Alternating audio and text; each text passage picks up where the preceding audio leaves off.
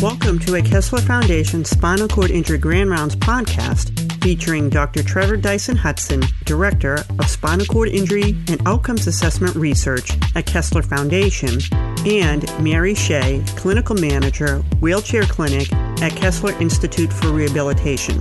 Dr. Dyson Hudson and Ms. Shea will be presenting Wheelchair Mobility Lessons Learned and Future Directions.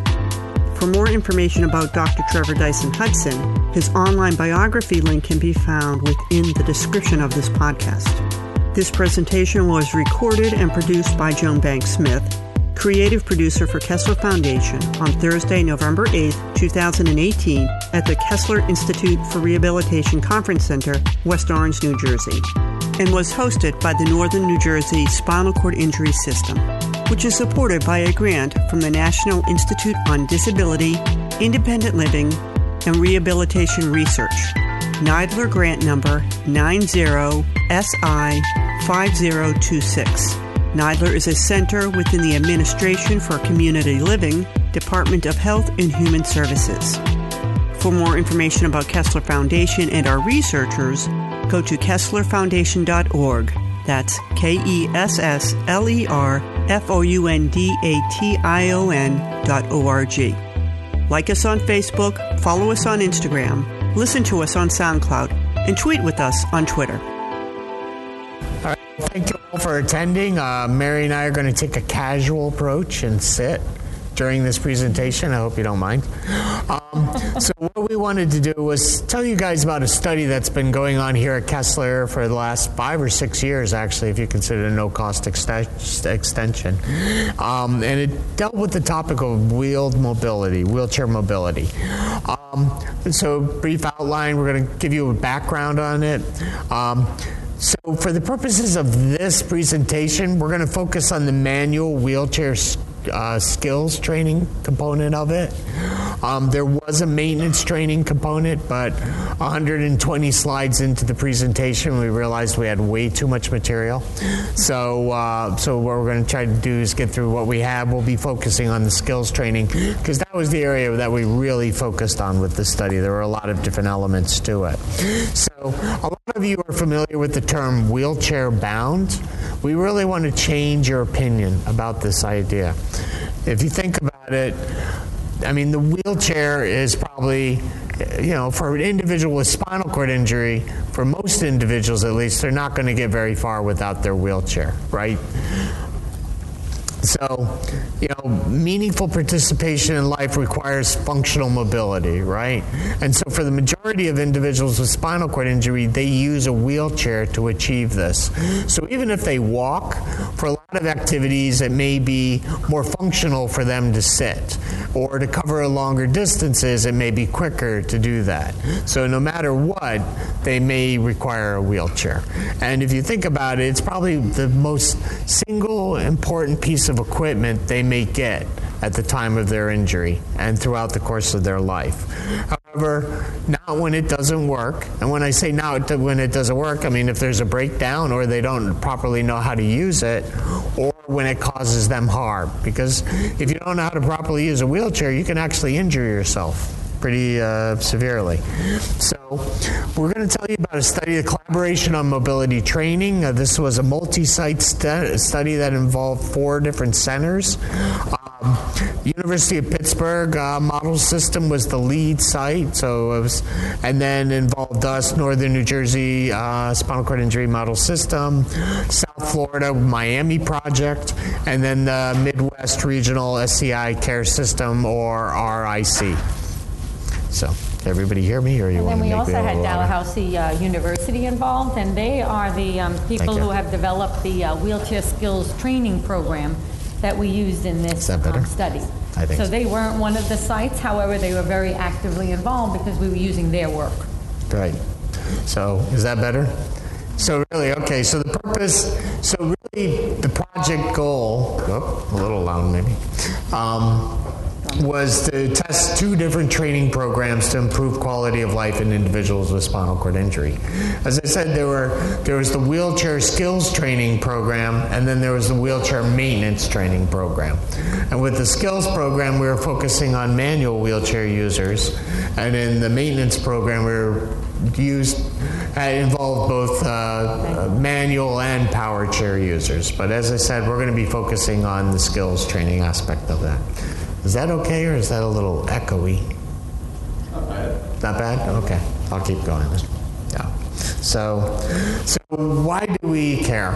You know, so if you think about it, we're pro- approaching this from the ICF model, so the International Classification of Health and Function, where you're trying to take a holistic approach to disability. So if you take the condition of spinal cord injury, for example, at the top of that. That can result in paralysis. Now, this paralysis can lead to activity limitations. These activity limitations can affect participation. And then there are environmental factors that can affect that participation as well as the personal factor. So all of these things kind of interact, and it's important to keep that in mind when you're thinking about the wheelchair um, and the person with spinal cord injury. You have this device that can potentially make them independent, but then there are these environmental factors that can influence that. So let's talk about wheelchair skills and why we think it's important. So here's a case example. So in this picture, there's two pictures. There's the main entrance to a, a, a, restaurant. Now, if you get a little closer, you'll see there's a large step without a ramp going into that. Now, you have a few options. So you don't go in, you try to get in, or you get help getting in, right? So you don't go in, that means you're limited in your participation. You're, you can not go into that restaurant. If you try going in, there's the risk of tipping or falling and landing on your head. And if you get assistance, you need help doing that. You can't do that independently. You either have to travel with somebody or you ask somebody to join you. So, so why are these skills lacking right now? Well, I think on an inpatient service, patient goals are very different. They just had their spinal cord injury.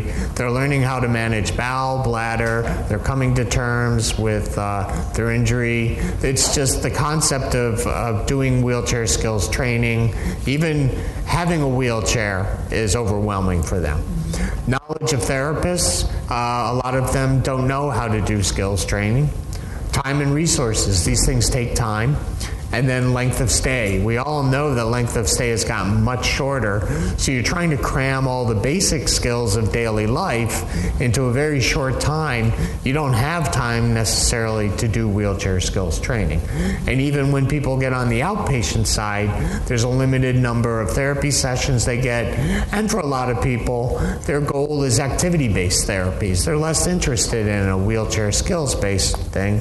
And a lot of people I don't think really appreciate how independent they can become if they properly know how to use their wheelchair. So, can we find a better way to teach people these skills? So, what we tried to use was a train the trainer model. And what I mean by that, this is a, you know, a wheelchair skills program. I'm going to go into this in a little greater detail. So this consists of the wheelchair skills test and then the wheelchair skills training program in itself. And this is a very formalized, structured program. So this was developed by um, Lee Kirby, who's a physiatrist in Dalhousie uh, University, and this is his website. And if you look at it, this is a very involved website. And so it's got the skills manual, which talks about wheelchair skills training, and I'm going to go into that a little more. It's not just a simply how to, but Lee is approaching this from the motor learning aspect of things, because you're you're teaching a person to function with their wheelchair as if it's part of them. There's ways to assess how they do that. So all these resources are on on that site. I strongly encourage you to check it out. But not only that, Lee is also constantly doing literature updates. Um, and uh, so if um, trying to have a reference, ongoing reference of any studies using this program and their outcomes. So this is, re- and there's videos there on how to perform this training. So this is an incredible resource for people. But we did for us, so actually, let me just go a little bit into this. So, this is the Wheelchair Skills Program Manual, and it's very extensive if anybody's seen it. Um, this is the Wheelchair Skills Test.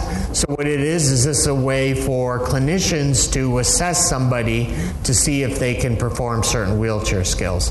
Now, this covers all wheelchair users. So this could be somebody with a stroke um, up to somebody with a spinal cord injury. And so it starts at even the basics of can that individual simply roll forward, all the way up to can that person go up and down stairs. So you see there's quite a range of skills involved in this. And in fact, a lot of this is weighted more towards uh, basic skills, yeah, just simply going forward, going backwards, turning in a circle. And for the, the manual wheelchair user with a spinal cord injury, by the time they've left inpatient and certainly by the time they're out of outpatient out in the community, they've mastered a lot of these. They may not do them right, but they can perform them. Uh, so, Again, you know, this has a scoring. It also has a questionnaire so you can ask the wheelchair user themselves how confident, one, how confident they feel performing it and whether they uh, whether they have the capacity, whether they can do it, or whether and how often they do it. So there's these different outcome measures that you can use. Right. And the reason we chose this type of measurement is because each of the different model systems, we're all teaching different wheelchair skills to people, but we all kind of have our own strategies. So we thought if we're going to study it, we wanted to have a more formalized approach, and this was a really formalized method that's very respected in the industry. And along that, with that, we could use some of the outcome measures when we're doing the pre and post test. So we thought that's why it was helpful, even though it's not designed for people with spinal cord injury, and it's a little biased toward those lower level skills. So the if you think about the way Lee approached it was there's the content of what to teach, but there was the process or how to teach it. So the, the one analogy, one night I was having dinner and, uh, you know, you click on the TV and you think about the old Karate Kid movies. How many people saw the original Karate Kid movie, right? if you're old enough. Let's see if I can play this. Right, so. So this is a classic OT type. So I don't, you can't hear it, but uh, you the concept of you know sending them through this series of monotonous tasks. You know, it's you know, it's, uh, wax on, wax off off, you know, paint the fence and all these different simple things. You know, and he wants to learn karate, right? That's his goal. So that's that's the content, but there's a process to learning this. It's taking the individual slowly through it. And then finally there's this scene where he you know, takes him through, you know, Daniel's getting very upset. He's like, and slowly he realizes he's learning these skills. Off all of that was building up his rotator cuff muscles and all, and building up so that those responses were innate to him. And that's the whole thing with the wheelchair skills training. We wanted to, you want to make it like it's part of motor learning, that it's part of that person. Right. And so, you know, and so, so through the series of just simple mundane tasks, he learns things. His brain picks it up so that he reacts. He does all these things without even having to think about popping, you know, popping over a little thing, popping, he does it automatically. Right. So, so let's talk about our study as a whole. So that that was what we were using to train. Is everything okay? Yeah. Oops. Oh, jeez. I'm sorry. Oh. Do you want to screw it? Too? Yeah, sorry. Sorry about that. I don't know if you saw any of that. So yeah, all right, thanks. so let's let's go through study one. So really, there were th- for the real wheelchair skills training, there were three different studies within this one study. Um, study one was to look at overall the effectiveness of group wheelchair skills training in uh, manual wheelchairs uh, users with spinal cord injury. Uh, if we found that to be effective Study two was then to try to somehow implement that at each of the different sites to see if people, if we held these classes, would they come and would they get something out of that? And then an extension of that was we have Lee, who came to our site to teach us how to perform wheelchair skills, but he can't do that for everybody. He can't keep going on and doing this. So, is there a way to effectively remotely train therapists, interested people like that, on how to learn wheelchair skills? So, those were the three different components. So, starting with study one, this was looking at grouped wheelchair skills training. So, this was across the four sites. We had four, it was manual wheelchair users with spinal cord injury. This was double blind in the sense that uh, there was either people were told they were being uh, assigned to an intervention to improve their quality of life. We, we kept it very vague. One group got wheelchair skills training, the other group was an active control group. Uh, that was later changed to a waitlist control. And what we did was we performed baseline measures, one month follow up, and then one year follow up. And the wheelchair skills classes consisted of six classes total. They were an hour and a half each, and we tried to have it as grouped skills training. That was key. We, we didn't want it to just be one on one because we're trying to make this practical for therapists to have it a group. Um, so there was a syllabus of the different topic areas. You progress through that wheelchair skills training. So from the simple uh, wheeling forward, uh, all the way progressing to popping up curbs and then going up and down ramps uh, and learning how to do wheelies and all those different things. And then there was an active control comparator group.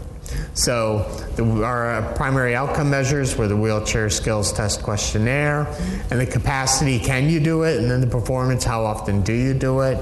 And then there was a goal attainment scale. So, you know, what, what were the goals that somebody wanted to achieve? Um, as a wheelchair user.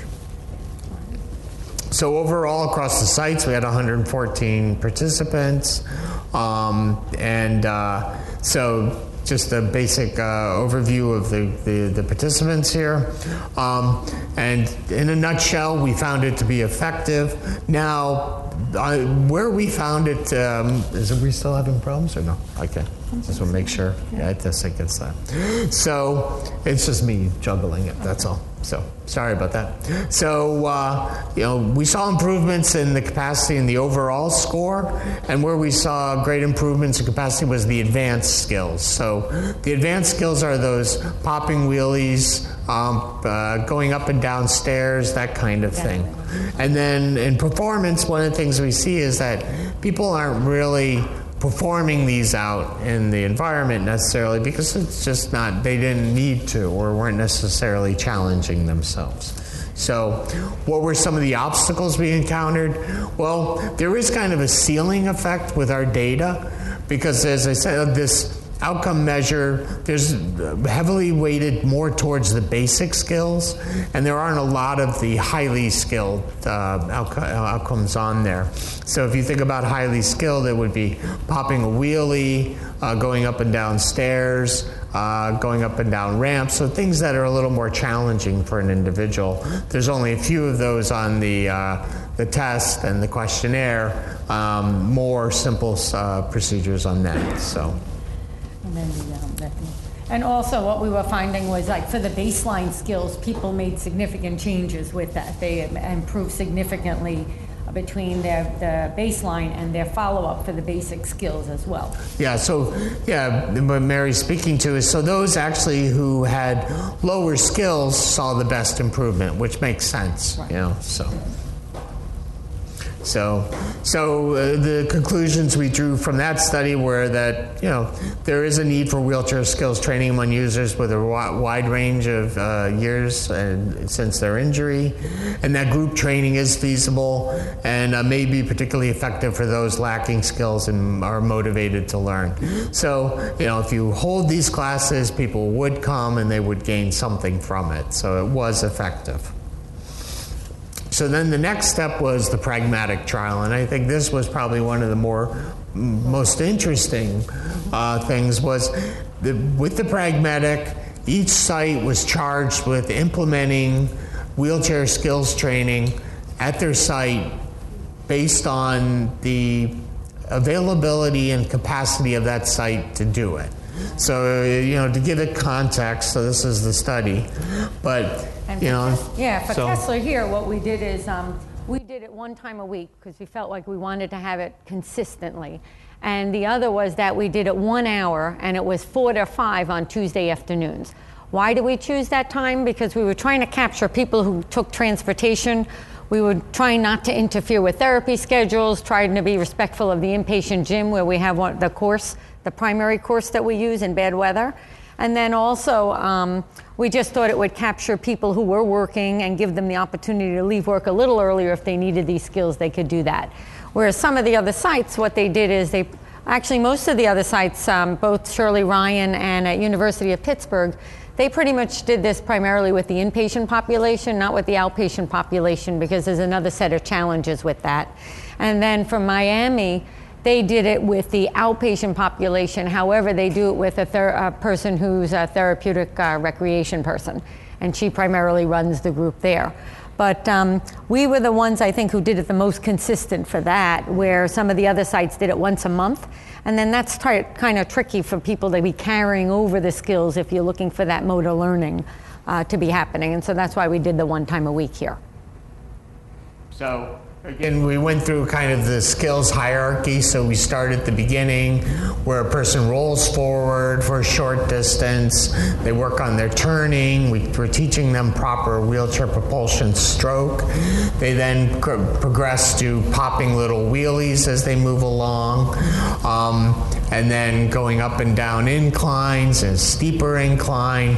Learning as they pop little wheelies, they learn to pop a, a sustained wheelie and hold that wheelie. It then progresses to popping up over a curb and then popping down the curb. And you kind of go through this progression. And ultimately, if the individual's interested, we graduate to going up and down steps. So here's the uh, wheelchair skills course at Kessler. So this is great for inclement weather. One of the things that we want to stress is you really you don't need a special course inside. A lot of these these are things. This course is based on what's out uh, the challenge in the environment. So finding curbs outside that people can work on, uh, wheeling over grass, wheeling over a solid surface, um, hard or. Uh, uh pavement, any of these things can all be found outside. So you don't actually need a, an obstacle course. And many of you saw us outside when the weather was nicer, and if it was just too too humid or it was raining, then we would be inside doing it. And this course just helped us to do a lot of skills in a quick, a short amount of time frame. So what I mean is that we always started at the very basic with people, and we would run through the basic skills within the first 50, 10 to 15 minutes of the group. So we really spent then the meat of the group on the on the stairs or up and down doing wheelchair to floor transfers or something like that. Let's go quicker. Yeah. yeah. So and the, so here are the stairs. We worked on that, as I said, popping wheelies, working on people's balance points. Um, one of the things that was really nice was there was a group dynamic to it. So you you had a range of people involved. You know, they were mentoring. So you have wheelchair users who were providing this. They were encouraging each other. You had men, uh, people wheelchair users who actually started to become leaders themselves, and then competition started to develop. So yeah, it was a lot of fun. You know, the guys really get into it and like really cheer each other on, or they, you know, really harass somebody that they that was terrible. Let me see, you can't do it as good as I can do it, and you know, so that really helped everybody learning and developing. And I think that's the best part of a group there's only so much we can do as clinicians. When the group can like really function like that that the group was just phenomenal. It was really such a great experience for us. Right. And so some of the challenges you're trying to accommodate different skill levels. So you know curbs we might do simul depending on the skills you might do a simultaneous conga line, conga line. So you know people in wheelchairs going in a line all of them popping up and then following each other. Um, others times watching and observing you know what went wrong, giving feedback, you know, wheelies, giving that feedback, divide and conquer. So all these different things to try to accommodate all the different levels of skills and things like that. You know, as I said, some of the unanticipated positive outcomes, a lot of peer mentoring went on here. So, you know, people who are newly injured or just transitioning home talking in kind of a nice, relaxed setting while they're doing other things about bowel, bladder management, all these other things. So, um, increased awareness of different equipment. So, uh, seeing what somebody else had, you could ask them about it. Um, and then also uh, referrals to seating clinic because you'd see a lot of people had uh, uh, mechanical issues with their wheelchairs and they needed maintenance done. So we would uh, try to accommodate uh, uh, all those different things. So uh, here's a little this is this is a video of someone just going through, and you see just working on the propulsion stroke. So at the start of every one, we'd work on that propulsion stroke, and you can see he got it for the first few. Let's play it one more time he was doing really well with it, but then he reverted back to his old style of a, an arc stroke where he went back on the top of the hand rim, which is what you're not looking for. But it just goes to show how much you want like people using that semicircular stroke. And we kept reinforcing that so that you're not your own brakes and bringing your hand back on the same hand rim as they're going. You can go to the next one, actually. We could, we're going to go through, yeah. No? Yeah, it's all right. So this is him again just looking through and you see he's really working hard to push and let go and come back around and then there you see a little bit of a change. But most of the strokes he's really getting it. So it's that whole neuromuscular re-education. And then here is just a quick way just showing you like to do the course a little. That's the two inch curb up and down. Then it was a door saddle or a gap if we left the opening in there. And you can see how effortlessly he does it. You can see that the chair is really a part of him. And then popping down the two inch curb there and of course, this went on, and we have the four inch curbs over there, et cetera, to do higher level, and then the steps as well, which we'll show you at the end. And just to speak to that, the, the wheelie coming off the curb is really important because if the small caster goes first, there's a risk of that catching and him flipping over. So popping back and doing a wheelie there is actually very functional and helps the, the large wheel hits first, and then that way he doesn't tip out of the wheelchair. So, so that was the pragmatic study. So then the final study was, you know, and this is still ongoing, so we're analyzing the data. So uh, there's no results to report on that other than what we told you. The final portion of this uh, skills training was the remote training of clinicians. And I'm just going to quickly go through. Now, a lot of people here participated in that, and uh, we thank you. Um, but what we were trying to do was remote training of clinicians uh, through a web based program. So instead of the in person training, now can some clinicians just learn by watching videos online and then performing the skills with a colleague? And so we had a number, we had a few people who participated in that, which was really great. And um, Buffy and Cindy were big ones, and also Juan as well, and Jerica were all involved in that part of the study. And then after that, we actually had them train the next group of participants. So the train when they learned the skills, then they took what they learned and then trained the next group of, of clinicians. So they each trained about three more people, which was really great because then we got a lot of data just showing, okay, as opposed to in-person training, how effective is it to use like web-based type of training? And some of the advantages, hopefully, to web-based type training is that it's the next level and it can kind of be more on demand. So you don't have to take a day off to go to a formal course and carve out the time. You could do it when you have some time in the clinic and just practice a few skills at a time. That being said, we found it was it's kind of challenging for clinicians at times to make um, their learning a priority unless they have a set day and time where they go somewhere else to do it. So that became a little bit of a challenge that we noticed uh, in all the in, in all of the uh, sites. So we can move on, right? But people like that we have the results of some of that as well. So just to quickly go through, I mean, the concept is that you know normally Lee would do this in person, you know, and it's the didactics, the hands-on. It's very hands-on here, um, but there's a lot of barriers to that in the sense that the scheduling, you know, is limited cost and it's one-on-one. So this uses an e-learning approach. Uh, to teaching the, uh, the, the clinician training. Um, And uh, so, as Mary say, this was just the, the study she was talking about. Again, the, what they did was they went through a progression of training. So you learn how to do a transient caster pop threshold, and then you're going up and down curbs. Learn to go over gap. Then you work to your stationary, stationary wheelie. Then you do a moving wheelie, and then finally you're doing a wheelie uh, up a ramp and down a curb. So, and you practice. So there's baseline measures, what the therapists were doing. They'd review the material. They'd practice. They'd upload the videos for Lee. He'd give them feedback, and then they'd, they'd keep doing this until Lee uh, basically signed off and said, "You've achieved this skill." Again, the, there was the outcome measures. Um, this was the program that they used. Um, the intervention, as I went over. Um, now, this was what they call asynchronous training. So instead of it being one-on-one, it was the videos, and they would upload it, and then Lee would provide the feedback a day or two later.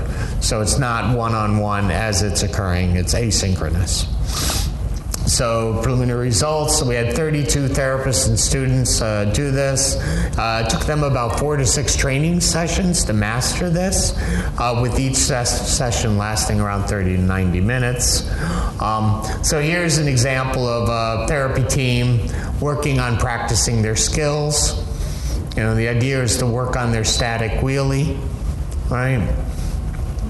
So they're having, you know, this is what they would upload and then Lee would give them all this detailed feedback, and uh, you, you would try to really point out all the different aspects of it. So undershooting different things, uh, putting not enough force on the the hand rims to where their feet are, how what they're doing. So a lot of valuable feedback doing this. Right. So again, and so one of the things just to remember though, so we were always trying to minimize the feedback and Lee too, but he wanted to make sure people got just like the core concepts. But remember, with motor learning, you don't you want the person to feel it and get it without you verbalizing so much. So you only give those few cues, and that's what he was trying to do there. He was just pointing out the major stuff, trying to give them a few cues to that the few cues that would make all the difference in their success with and being able to achieve the particular school skill. And so, not surprising, we saw uh, great improvements in both the capacity and the confidence in doing that. So, it was effective in training people how to do this. So, the feedback was it was very useful. Uh, videos were great. Um, uh, you know, they felt more confident. Um, they were, you know, some of the things, you know, learning about the motor learning principles uh, just gives them insight into what it was like to be a patient because we're doing this with clinicians. And they felt improved spotter skills. They felt more comfortable than supporting someone safely so that they weren't going to get hurt or to fall. Um, some of the feedback we got, it's a very dense syllabus, so it's probably is trying to, you know, try to make it a little more streamlined videos, a little step by step. So maybe provide more training to the uh, the the people who uh, are trying to learn how to train, mm-hmm. and then add some different skills, and then Skype support. Um, just to, uh, you know, there was some difficult to understand. So this is something we're working on. This training training program. Um, you know, sometimes the directions weren't clear, uh, some of the other things. The videos were difficult to upload because, of, and this is in all the hospitals, that uh, we have all these firewalls. So people had to do it from their personal computers at home as opposed to using the hospital computer. So it just kept adding little layers of more difficulty for people. So, some challenges. I mean, the diff- recording, as Mary pointed out, so one of the things, so we we in a very short amount of time. Let me back up here. Um, in a very short amount of time, we've covered a lot. But really, the goal was to teach people wheelchair skills training and to you know the, this is a device that can make them more independent and people don't always think of it in that capacity and what can they achieve and so we wanted to show you a video of what truly people can achieve if they know how to use their wheelchair. Right. And to just get people to try to change the mindset that it's an enabling device. This is actually something that's going to help you to get out of bed and do things as opposed to always thinking very negative about, I don't want the chair. And I mean, nobody wants the chair, but it's really important in helping them live their lives. I don't know if you can See that? Yeah. So, okay. Do you have the uh, sound? No. Oh, there's it's not. So, uh, So there's great music to this, but we can't. We don't have it. But you can see like how competent people can easily get and confident with doing it. Um, and those are pretty steep, unusual steps that are in these different environments. And this is always more challenging for people. The only thing that people definitely need for this skill is a um, seatbelt. You have to have something tying you to the chair so that you can maneuver the chair up and down. But other than that, I mean, people do amazing things. The whole point is doing this training so that they can do it safely.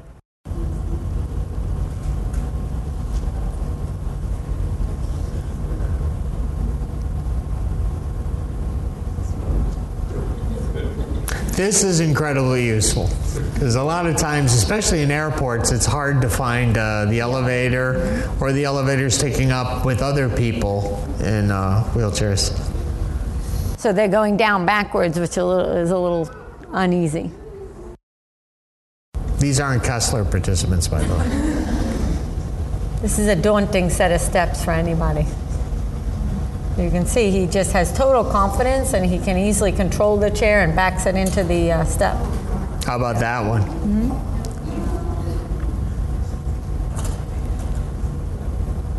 All right. So thank you very much. Um, as I said, this was a group effort, uh, Pittsburgh, Dalhousie, uh, University of Miami, Miami Project, and RIC, now Shirley Ryan. We covered a lot of material, uh, too much material in a short amount of time, but we just wanted to let you know what was happening here the last few years. Many of you were involved. Right, and to open up dialogue about it as well, and how can we continue to keep a wheelchair skills group going? Because it does make a huge difference for people. Yeah, and I think that's going to be us is how can we continue this once this once the research study's over. So, thank you. So, any questions? We're here. Any, any questions? Thank you. For more information about Kessler Foundation and its researchers, go to KesslerFoundation.org. That is K E S S L E R F O U N D A T I O N dot org. Like us on Facebook, follow us on Instagram, listen to us on SoundCloud, and tweet with us on Twitter.